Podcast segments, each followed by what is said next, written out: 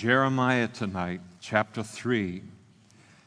If you're with us this evening, on Sunday night we go through the Bible from Genesis to Revelation. If you're with us tonight and you're without a Bible, men are coming up the aisles with Bibles right now, and you just wave and get their attention, and they'll put a Bible in your hand, and that way you get to hear the Word of God, but then read it as well, and it has double the impact as a result. If you don't own a Bible, please make that Bible a gift from the Lord to you tonight.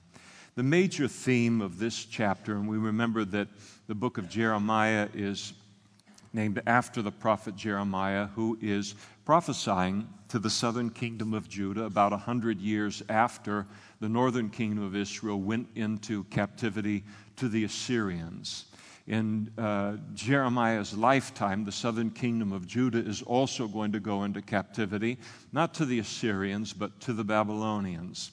And God called Jeremiah to a 40, 45 year ministry of prophesying to the nation, uh, southern kingdom of Judah, and warning them to repent and to turn from their sin that they might not uh, have to endure this chastening that Babylon was going to uh, represent. The major theme of this chapter is the word return in some form or another. The Hebrew word shav, which is, uh, means to turn or to return, uh, is used 18 times in the chapter.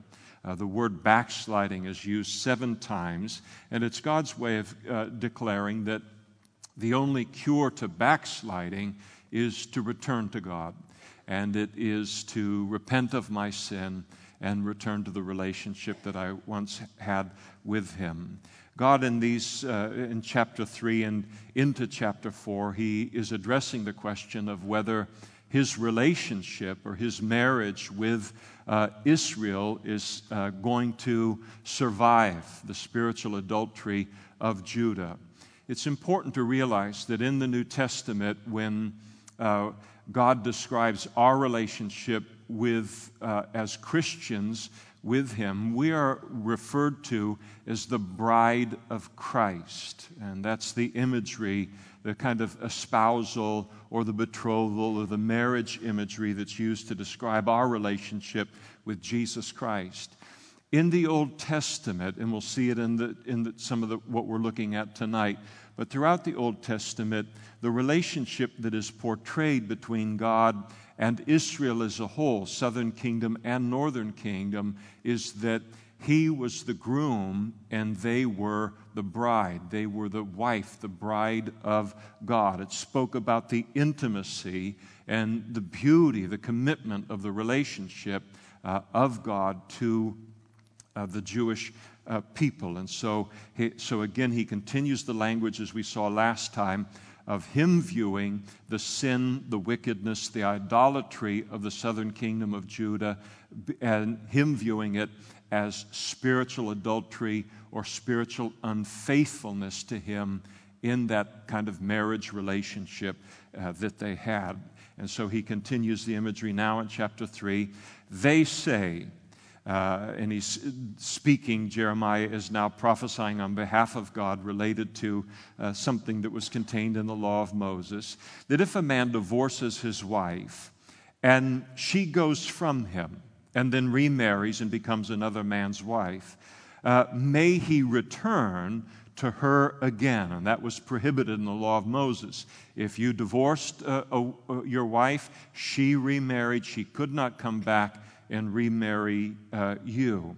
Would not that, that land be greatly polluted, God said, um, if that became commonplace, so that became the situation. And then he declares to Judah, But you have played the harlot with many lovers. And then, really, the majestic word here is the word yet. And God says, Yet return to me. He uh, has already shown them and proven the fact that they have been dis, uh, unfaithful in the relationship that they had with Him. They've committed uh, spiritual adultery against him. He says they're, uh, their uh, um, spiritual immorality is on the level of a harlot, having many uh, lovers. This gives, the, gives you the idea. I mean, would you, would you remarry a man or a woman who had uh, been in harlotry? Hosea did, but I mean, normally you wouldn't. And here is God. This is the degree of which they violated his heart, violated their covenant with God. And God says, Yet return to me, says the Lord. And he makes the offer to them to repent of their sin and return to a relationship with Him. Wow. I don't know a lot of guys, a lot of gals that would do that. And here is God extending that offer to a nation. I've been in the, situation uh, many times over the course of you know pastoring for about uh, 32 years, counseling with married couples whose marriage is now threatened by um, the adultery of either the husband or the wife. And not always is it the case, but every once in a while, uh, the husband or the wife will look to the spouse that has violated them in this great violation of the marriage covenant. And they look to that sinning spouse and they give that spouse another opportunity. They extend forgiveness to them and an opportunity to now move forward in the marriage. It's a tremendous sacrifice on the part of the person who then who extends that grace to uh, the sinning partner. And if you've ever been in that scene, and uh, in kind of a counseling session, we'll say, and you watch that, you realize something very, very holy, something very costly, something very gracious is being extended on the part of one person to another, something that the one does not deserve. And I think to myself, when I've seen it through the years, I think to myself, only a fool would say no to that offer that's been extended to them. Think about how much, even beyond what happens physically in a uh, the natural marriage of a man and woman. And here you have God Himself. The violation is not against a husband or a wife, but God Almighty. And He extends this grace now to the southern kingdom of Judah and says, Yet for all that you've done, return to me. I mean, it's just, the language is poetic, it, but, but what it represents in the heart of God is, I mean, just majestic there in, in verse 1. Very, very powerful. And Judah would have been crazy to say no to this second chance. And yet they do. And I've seen that happen as well. And it's one of the most heartbreaking things you will ever witness. And then God, God goes on and declares uh, to uh, uh, Jeremiah concerning the, the pollution that the, that filled the land of, of, uh, of Israel, all of the idolatry and the wickedness. He said, Lift up your eyes to the desolate heights and see. Where have you not, uh, God speaks to Judah, lain with men? Again, the idea is spiritual uh, uh, adultery. By the road you have sat for them. In other words, they've been, that's how, where harlots uh, stood out uh, and like an Arabian in the wilderness, and you have polluted the land with your harlotries and your wickedness. Isn't it interesting? We, you know, we look at the book of Jeremiah, we think, oh, yes, okay, this book, 2,600 years old, and what does it have to do with such a sophisticated group of people? Well, at least like me. You know, in the United States of America, this is the way we think of ourselves in this country and this old archaic book, and what could it ever speak to us and all. But we face all the same, t- same temptations. Oh, the technology isn't the same. The advances, the in- uh, inventions, none of that is the same. But the heart of man is the same. The temptation of man is the same. God is the same. Nothing really new under the sun. And that word pollution is an interesting one there at the end of verse 2. The entire land has become polluted by their wickedness, by their harlotries, by their idolatries.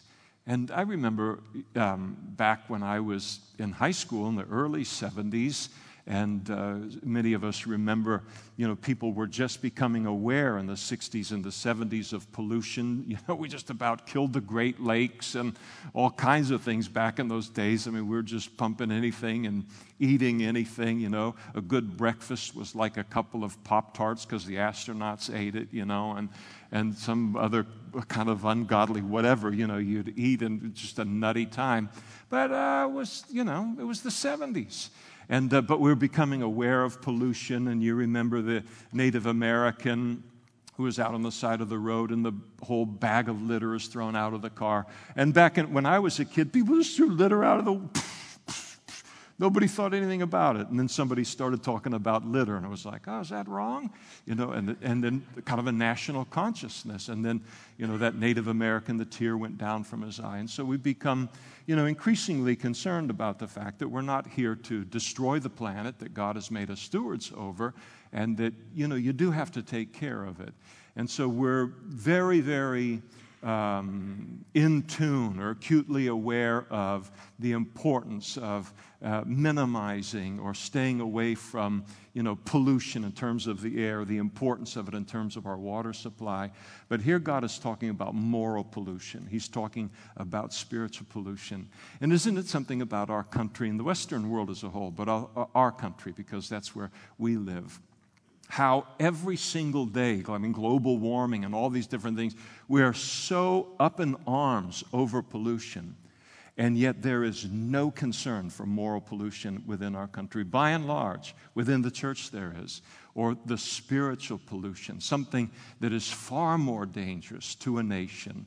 And, uh, and here they were concerned about what they were concerned about, but not the pollution of their hearts, not the pollution of immorality and, and sin and wickedness. Uh, that's something that uh, is just as great and certainly a greater uh, damage that it does uh, to a nation. And then, therefore, the showers have been withheld, God said, and there's been no latter rain. Uh, God began to deal with them by holding back the rain, and God can do that. I don't know. It's interesting. A number of years ago, remember when they had that big fire in California? I don't know, it was just everywhere. It seemed like there was a fire. And, uh, and everyone was saying, This is the judgment of God upon California and so forth, you know. The problem is, is that when the winds began to blow, it blew all of the smoke into the Central Valley. You remember those two or three days where you're just like choking? You thought you lived in Shanghai or something like that. And uh, so God did this, you know, and I thought to myself, that can't be true because if there is a Bible belt in California, the Central Valley is that Bible belt. I mean, if he really wanted to do judgment, he would take that smoke and just camp it on the coast and keep it away from the Central Valley. So, a lot of times we look at things that this is judgment and so forth, and it really isn't. But God can withhold the rains. I mean, we're just coming out of a, a barely coming out of, a, and not quite out of, a long series of years of drought in the state of California. Is it God's judgment? I don't know. Sometimes I wonder about it again because um, why is he going to pick on the Central Valley that's going to be, picked, uh, be harmed the worst than uh, other places where they have a ready water supply so often and, uh, and are far more wicked than we are? Uh, not as wicked as some of uh, people that I know in the Central Valley, but right up there, um, you know, uh, with them. I don't want you to think we're all like virtuous just by vir- virtue of the fact that we live in the Central Valley. But he was holding back the rain and uh, they weren't putting two plus two together and realizing, oh, God's using this to try and get our attention. He said, You have a harlot's forehead. Uh, you refuse to uh, be shamed. And so, one of the characteristics uh, to be, you, you refuse to be ashamed. And one of the characteristics of Judah at that time was that they were engaged in tremendous sin and wickedness, but uh, they uh, didn't possess any kind of shame. There was no shame over sin any longer within the culture. It's a, ta- a tragic thing for a culture when that culture experiences the death of shame. Uh, when I was a, a, a, youngster here in the United States, it wasn't unusual for a teacher or for an authority figure to speak to not only me, but any one of us in elementary school and even beyond that. When we did something that was shameful, they would say something like, You ought to be ashamed of yourself, you know, or shame on you. Today they talk about the snowflake generation that can't take any kind of criticism or anything at all. Trust me, back then they weren't so cared, uh, concerned about us melting under withering whatever. And, there, and it wasn't unusual when we did something that we should have been ashamed for, but we're showing no shame for at all. Someone in authority would remind us of the fact that we ought to be ashamed. And we, of course, have worked very hard in the last 30 years in this country to remove any stigma related to wrongdoing for fear that it will hurt people's feelings and, and without the recognition that shame is a very, very valuable, uh, uh, has a valuable place in the heart and in the life of every single one of us. We f- should feel shame when we do something shameful. It causes us to repent when we do that. It causes us to be hesitant to do that same uh, thing in uh, the future. And so today, this whole stigma of shame at- attached to really any wickedness has been largely removed uh, from the culture and it's very, very dangerous for us, by the way. This grand experiment that's going on that we're in the middle of uh, in our country, and it'll be interesting in the next two or three generations to see what it's translating uh, into. Shame, I looked it up, uh, I looked up one definition of shame, and it, it, and it gave this definition a painful feeling of humiliation. Not just a feeling of humiliation, but a painful feeling of humiliation. How many of you have experienced it in your life? All right, show of hands, there we go. All right, that's the most of a good. All right. So you haven't been indoctrinated yet. A shameful feeling of humiliation or distress caused by the consciousness of wrong or foolish behavior. And I would venture to guess that every one of us who have uh, justly felt this within our bosom, within our, uh, within our lives, could speak to all of us tonight and say, feeling that at that moment did me no long term good. I mean, bad. It was very unpleasant at the moment, but it didn't do me uh, any long term harm. Someone wrote, where there, uh, where there is shame, there is virtue. And the idea is where there is shame, there is still virtue in a culture.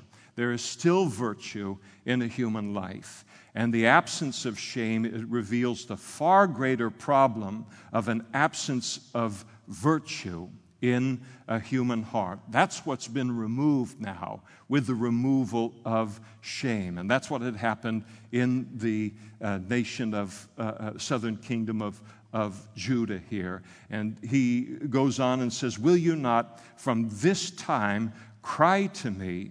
And my father, you are the guide. You are the guide of my youth. Will he remain angry forever? Will he keep it uh, to the end. Behold, you have spoken and done evil things as you were able. God calls Judah, interestingly here, calls them to repentance. And their response, essentially what's being communicated in verse 4 and 5, is the people respond to God by basically telling him, You're too uptight. This is a new age. This is a new day. Nobody buys your old definitions of right and wrong and so forth. It's a nice moral guidebook that you've given to us, but we're way too smart, way too sophisticated for that. We've grown out of that. We don't need to change. You got to stop being so uptight about right and wrong. You ever kind of feel that in this culture related to God? We don't need to change. What God needs to change. He's the one that's got way too strict of a standard in terms of right and wrong, and we'll wait him out until he kind of chills and changes those definitions. The problem is, is that God doesn't change, and we're thankful for that. But that was the attitude. God is out of touch with reality, and I feel that all the time within the culture as His word and His wisdom is rejected. People take this commandment and that commandment and they say, Look at how old fashioned this is. Nobody will believe that. We've moved beyond all of this.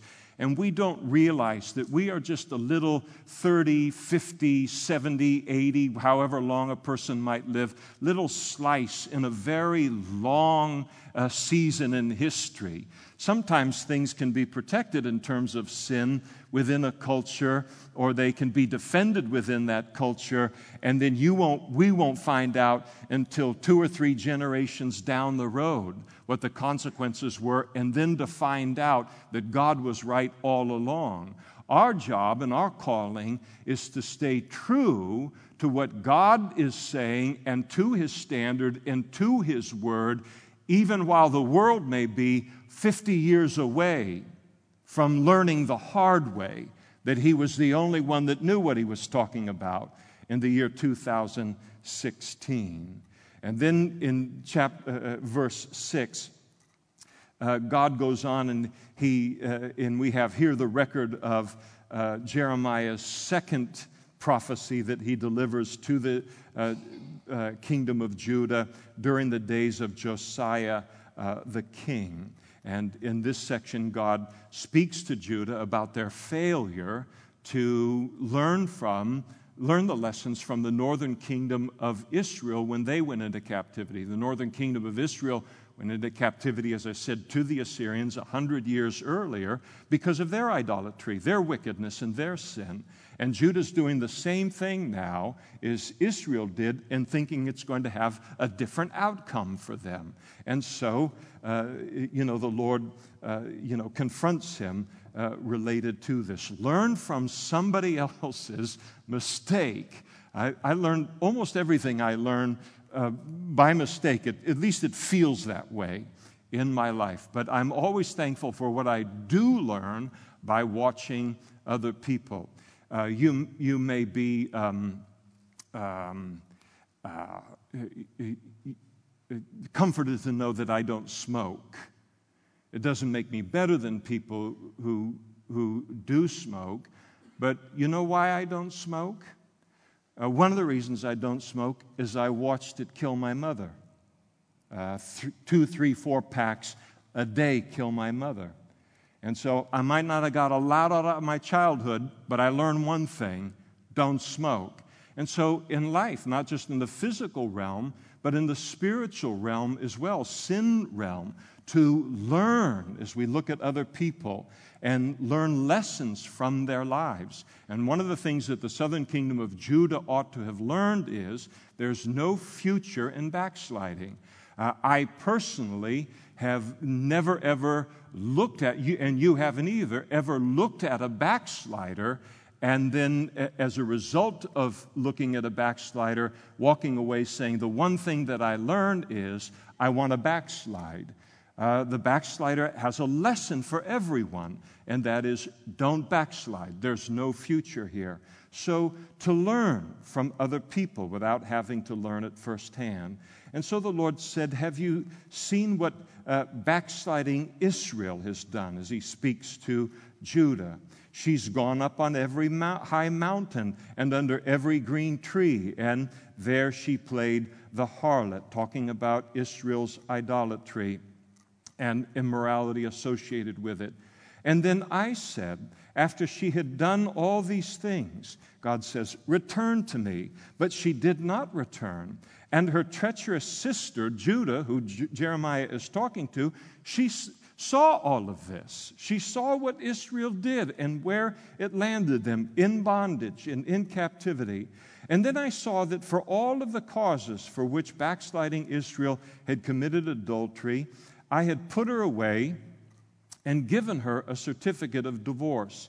Yet her treacherous sister Judah did not fear, but went out and played the harlot also, engaged in spiritual uh, adultery. And so it came to pass through her casual harlotry that she defiled the land and committed adultery with stones and trees, talking about idolatry and the worship uh, of them, these idols made of stones and trees.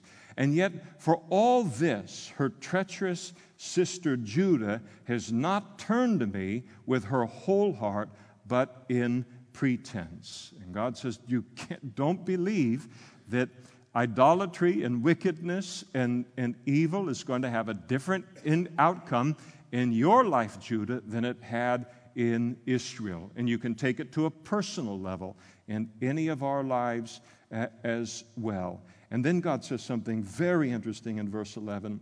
And then the Lord said to me, Backsliding Israel, northern kingdom, has shown herself more righteous than treacherous Judah. Well, how could that be? Because the northern kingdom of Israel never even pretended to worship Jehovah. They were out and out idolaters, out and out uh, sinners.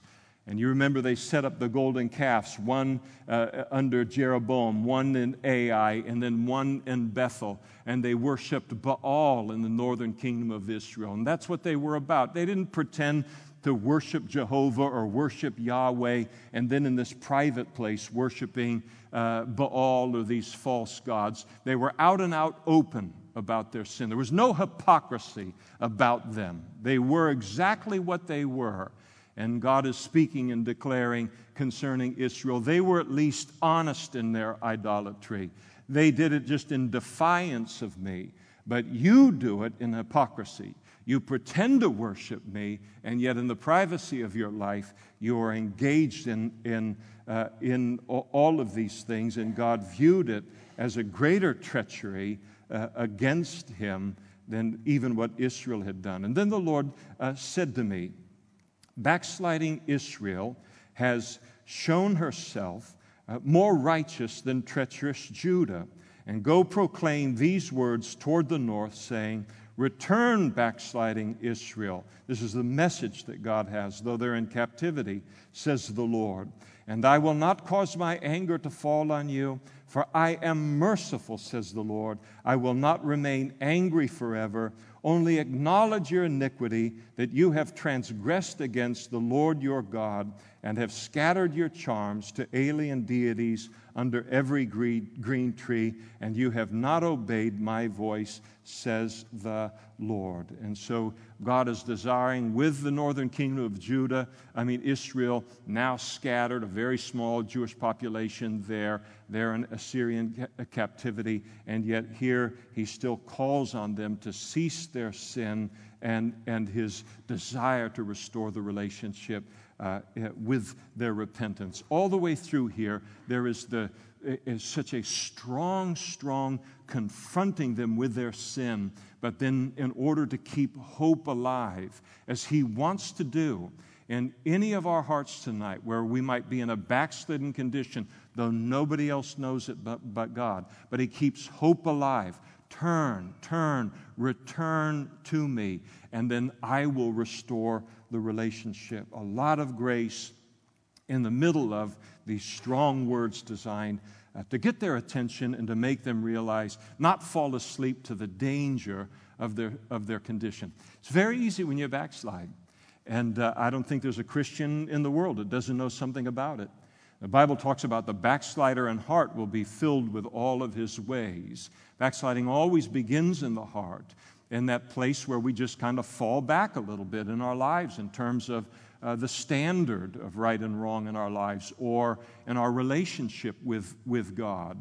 And, uh, and so there's that. Uh, and one of the things that happens that's so dangerous is that we begin to think that we can get comfortable there now. All right? God didn't like whammy me you know, in, in right now, and I've been a month doing this or two months doing this, it must be okay. And when we get into that kind of a spiritual slumber, God has to really raise the volume to make us realize that it isn't okay, but then also with the message of return. I'm saying all of these things to wake you up, but to bring you back to the relationship. I don't want to judge you, I want to love you, and I want to have this relationship with you. And then in verse 14, uh, God gives a, a, promise concerning Israel and Judah that one day they will be restored back into the land uh, of, of Israel. He said, Return, O backsliding children, says the Lord, for I am married to you. So here we see the imagery of uh, God the Father as uh, the husband of Israel who is the wife under the old covenant. For I am married to you, I will take you, uh, one from a city and two from a family, and I will bring you to Zion. And I will give you shepherds according to my heart, who will feed you with knowledge and understanding. There's an element of this that was fulfilled when they returned from uh, their captivity back into the land, and yet there's a fulfillment, uh, a future fulfillment of this prophecy that we're reading that will occur following the tribulation period in the thousand year reign uh, of Christ. And we come to that portion of it here, verse 16. And then it shall come to pass when you are multiplied and increased in the land in those days, says the Lord, that I will say, uh, that they will say no more, the ark of the covenant of the Lord. And so the ark of the covenant in the Old Covenant, it represented the presence of God and the Jewish people. They're kind of their greatest uh, claim to fame or their uh, greatest source of pride was that they possessed the ark, that God lived in the midst of them. And since the Ark of the Covenant represented the presence of God, they would say uh, they had kind of a, a, you know, religious lingo. The Ark of the Covenant, the Ark of the Covenant. It meant something uh, good to them. And and the fact that they possessed this highest symbol of God's presence. And yet the Lord went on and said, It shall not come to mind, this Ark of the Covenant, this glorying in the Ark uh, of the Covenant. It shall not come to mind, nor shall they remember it, nor shall they visit it, nor shall it be made anymore. At that time, Jerusalem shall be called the throne of the Lord, speaking of when Jesus comes back and reigns over the world for a thousand years from Jerusalem uh, before the white throne judgment. And all of the nations shall be gathered uh, to it, uh, to the name of the Lord, to Jerusalem. And so there won't be this symbol of the presence of the Lord. The presence of the Lord in the kingdom age will be represented by Jesus himself there. Again, this is a future fulfillment. And no more shall they follow the dictates of their evil hearts and in those days, the house of Judah shall uh, walk with the house of Israel, and they shall come together out of the land of the north to the land which I have given as an inheritance to their fathers. But I said, How can I put you among the children and give you a pleasant land, a beautiful heritage of the hosts of nations? And I said, You shall call me my father, and uh, not turn away from me. Surely, as a wife treacherously departs from her uh, husband, and treachery speaks of, of betrayal, again, their spiritual adultery, so you have dealt treacherously with me, O house of Israel, uh, says the Lord. A voice, then, as he uh, continues in verse uh, 21, uh, God begins to speak to them and of the depth of repentance that would be required of Judah in order for God's healing to come uh, into, uh, into their lives. And he says, A voice was heard on the desolate heights, weeping and supplications of the children of Israel, for they have perverted their way, they have forgotten the Lord their God. And then here it is again. And again against such darkness of what he's, he's, he's confronting them with. And then comes this, uh, you know, like a, um, uh, just this beautiful flash of light. And then God comes in and says, Return, you backsliding children, and I will heal your backslidings. And it's beautiful. The Lord says, Not only will I accept you back, and this is to any backslider tonight in this room or in the world tonight. Somebody listening and streaming the service uh, right now. He promises not only to receive us when we return from our backsliding, but then to heal us of our backsliding. Because backsliding always does harm, it always injures, it always injures spiritually. And so there's a need for healing that has to occur, and only God can perform that healing. And here he is, kind of taking the position of a doctor or a nurse. Come to me in your battered, horrible, addicted condition in your backsliding. Don't worry about healing yourself before you come back to me. Just come back to me and I will heal you of the damage that you've done to yourself in the backsliding. Isn't that beautiful? It's beautiful, isn't it? And, and, and some of us don't have to imagine what it would be like to hear that. And you don't have to be like a notorious sinner. You don't have to be Al Capone or Castro or someone like that. That was a dumb illustration to use, isn't it? I mean, you don't have to have murdered tens of thousands of people in order to do that. Sometimes it can be someone with an extremely tender heart toward the Lord and something that others would look at and say, That's nothing, don't worry about it. But they can't think it's nothing and not worry about it. It's disrupted their relationship with God. And to realize, yes, I can come back to Him no matter what damage I've done to myself, and He will heal your backsliding. I mean, that is just the greatest, uh, you know, greatest word that you could, uh, could receive. And then uh, God tells them about what they need to do, what it means to return to Him. And the first thing that needs to happen is a confession of our sin. Indeed, we do come to you. For you, and this is God is saying, this is what you need to come to me and say to me. He's giving them the speech. They don't even have to come up with the speech. You know, and God, He reads the prayer that's in our heart when we return to Him, doesn't He? Indeed, uh, we do come to you, for you are the Lord our God. And truly in vain is salvation hoped for from the hills and from the multitude of mountains. Truly in the Lord our God is the salvation of Israel. For shame has devoured the labor of our fathers from our youth their flocks and their herds, their sons and their daughters. We lie down in our shame, and our reproach covers us, uh, for we have sinned against the Lord our God, we and our fathers, from our youth even to this day, and have not obeyed the voice of the Lord our God. I mean, that is a real confession of sin to God. The Bible says that if we confess our sins, uh, God is faithful and just to forgive us of our sins and to cleanse us from all unrighteousness. 1 John 1 9, it's called the Christian bar of soap. And when it talks about us coming to God and confessing our sin to God, and then receiving that washing and that forgiveness that, we, that we're asking of God, the word confess doesn't mean, you know, this mindless kind of thing where, oh, yeah, I sinned there, and God, oh, yeah, by the way, you saw it, and sorry about that, and then going on about my business. Uh, the word confess means to see the sin the way that God sees it. It's deeper than just a verbal, oh, yeah, sorry about that, uh, check in with you later.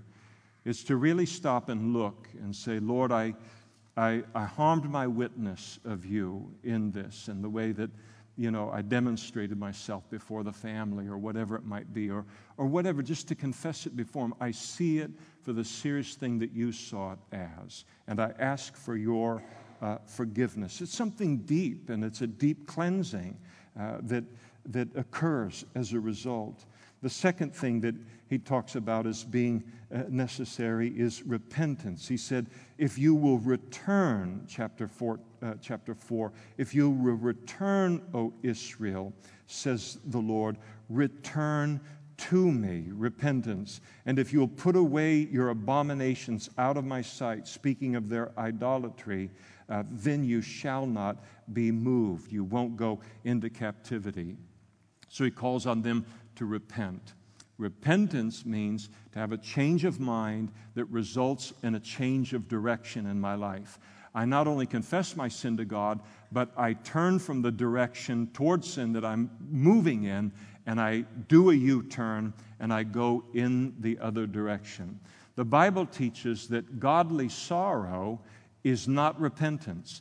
Being sorry for my sin is not repentance. The Bible says godly sorrow works repentance. Godly sorrow makes me want to repent. And because I'm sorry for my sin, I then turn from the sin that I'm committing. So there needs to be a confession of sin, and then there needs to be a repentance, a turning uh, from that sin, to cease my idolatry or my sin. And then he goes on to speak about uh, when this is sometimes this repentance is required in kind of a, a, a spiritual sin or religious sin. And you shall swear uh, the Lord lives. And in those days, the Lord lives, when the Jews would say that, they'd greet one another with shalom. They'd greet one another with the Lord lives. And it was a way of greeting. God is alive. And, and it was kind of, it had, could turn into Christianese, but it didn't need to. And much the way, same way that we say, praise the Lord. Nobody should ever say that and not mean that but sometimes it goes into that, that category. So here they are, they're saying, The Lord lives. They're using the spiritual lingo, and, uh, and, and they swear in that way in, uh, in, in truth, in judgment, and in righteousness. Uh, when they swear in this way in, instead of in hypocrisy, the nations shall bless themselves in him, and, they, uh, and in him they shall glory. And then God goes on to speak about again this repentance that is significant to him, what Judah needed to do. Invaluable instruction, by the way. And he goes on and says, For thus says the Lord uh, to the men of Judah and Jerusalem, break up your fallow ground and do not sow among thorns. So he calls on them to break up their fallow ground. Fallow ground is ground that is untended. Uh, it is ground that has been neglected. Uh, and if you've ever, uh, you know, uh, maybe bought a new home or something like that, and it was like, wow, they really fixed up the front yard. But then you go in the backyard, and the Italian thistle is about six feet high. And if you've ever pulled out Italian thistle, you know that's no fun. And so it speaks about a life, it speaks about a heart that hasn't been properly uh, uh, tended. And so he calls on them to break up your fallow ground, your unplowed, unkept, un, uh, you know, neglected ground or heart. And one of the things that a, a backslider needs to understand when we return to uh, the Lord is that it does take some work in order to return a neglected piece of ground into productivity. And the same thing happens in our own lives. Uh, there's a man that I love very much in this world, and he went through a series of backslides. And one, you know, the first time he backslid from the Lord, first couple of times he did, you know, he came back into church and so forth, sat down in the worship service, and it was as alive and as real and as powerful and as wonderful as if he had never left it. And there was this kind of an idea that, hey, you can play fast and loose with God, and you can leave Him and come back, and that'll always be waiting for you. And then one day he backslid for a time, and he came back into church and it wasn't there anymore. It was gone. And it wasn't just like, yeah, that just comes back like that. And sometimes it works that way. And never, ever be discouraged by that. Never be discouraged by that. The relationship that you once had with God is still there and it's coming. But sometimes, and he spoke to me concerning that experience, he said, I'm glad God did that to me so that the next time I was tempted to backslide, I would stop and think about how hard it was to come back and regain the relationship that I once had with God. How does God do that? He does it different with everybody, but that's what he did in this man's life, and, and it did something good inside of him. So, how do we um, take and restore to productivity uh, full productivity, a heart that has been neglected during a season of backsliding. I think, again, we go back to Jesus' letter to the church at Ephesus in Revelation chapter 2. And Jesus declared, Remember therefore from where you have fallen, repent and do the first works. He told them, Remember the relationship that you once had with me, that you no longer have anymore. Turn away from the things that have taken you away from me. And then, very significantly for our purposes tonight, he said, Do the first works. Go back and do all of the things that you used to do when our relationship was what you wanted it to be, when the relationship was productive, when the, when the relationship was properly tended. Go back to Bible study, go back to a devotional life, go back to prayer, go back to being consistent in, in fellowship and attending at church and so forth. Go back, and then over whatever period of time, what was once neglected and is in ruins and looks like it can never be restored will ultimately be restored. Now, for some of us, we can sit here tonight and we're not in a backslidden condition. So this is like, okay, when's he going to get on to the next point? Uh, after chapter 50 something in the book of uh, Jeremiah. But, but for the person who is in this place tonight, this instruction is so valuable. Break up your fallow ground. Do not sow among thorns. And thorns represent, remember Jesus in the parable of the soils? And the seed was sown among the thorns, which represented the cares of this world and the deceitfulness of riches. Their life had been, relationship with God had been pulled away by the things and the cares uh, of the world. They needed to turn away uh, from those decisions and then circumcise yourself to the Lord and take away the foreskins of your heart, uh, you men of Judah and inhabitants of Jerusalem. And uh, the foreskin was removed as a part of the rite of circumcision with Jewish males. Uh, a Jewish baby boy was circumcised on uh, the eighth day, and it represented the removal of the flesh that the Jewish the Jews were not going to be a people who were dominated or ruled by the flesh but by the Spirit. And when God talks to Judah and talks elsewhere in the Bible to his people about having an uncircumcised heart, an uncircumcised heart is a heart that is still dominated by the flesh rather than by the Holy Spirit. And so he speaks to them of circumcise yourself to the Lord, take away the foreskins of your heart, uh, don't be dominated by yourself, your self will, uh, the desires and lusts of your flesh, you men of Israel and the inhabitants of Jerusalem. Uh, lest, he says, and again the strength of the warning, my fury come uh, forth like fire and burn, so that no one can quench it because of the evil of your doings. And this is kind of a major break in this second uh, prophecy of uh, Jeremiah. Again, we look at Jeremiah and we look at the book, and it pounds away at the same message. And I keep promising we're going to move faster. I'm going to stop here where we are tonight, but I don't want you to stop listening to me yet. And, but and to look at it and say, man, how many times does God have to say the same thing? And yet, you and I live in the exact same world with the exact same temptations to our flesh to fall asleep spiritually, uh, to head into a spiritual um, hypocrisy, uh, to believe that we're okay with God uh, when we're not, to violate the heart of God. And, and then all of it speaks about how much our relationship uh, to, uh, with God means to him. Why would he bother for 50 some chapters to even bother chasing these people? Why would he bother chasing you and me? Except that the relationship means that much to him. Think about again the vulnerability of God that is represented in the chapter and four verses that we've looked at tonight.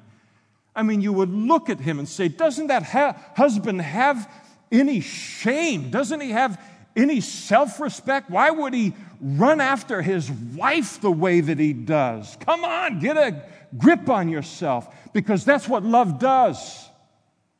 And that's what he's doing to Judah. And that's what he does to us as well. And so it has a great deal to say, speak to us because we live in the same kind of world with the same temptations, and we live in a nation that is falling prey to the very same things right before our eyes. And we can't change a nation. We can't even change the heart of our husband or our wife or one other person. But we can be alert to it related to our own individual lives and give that to God to use in the age in which He's called us to represent Him in the world. The heart of God is awesome and wonderful and beautiful beyond description as it is revealed behind the words in this book of Jeremiah. Let's close our time tonight by asking the worship team to come forward and lead us in worship so we have a few minutes to respond to the Word of God in any kind of way that, that He might want us to, or just to give Him the more, you know, even greater and more praise and worship that is in our heart to express to Him tonight. Let the Holy Spirit take this time and, and uh, use it for His purposes in our lives.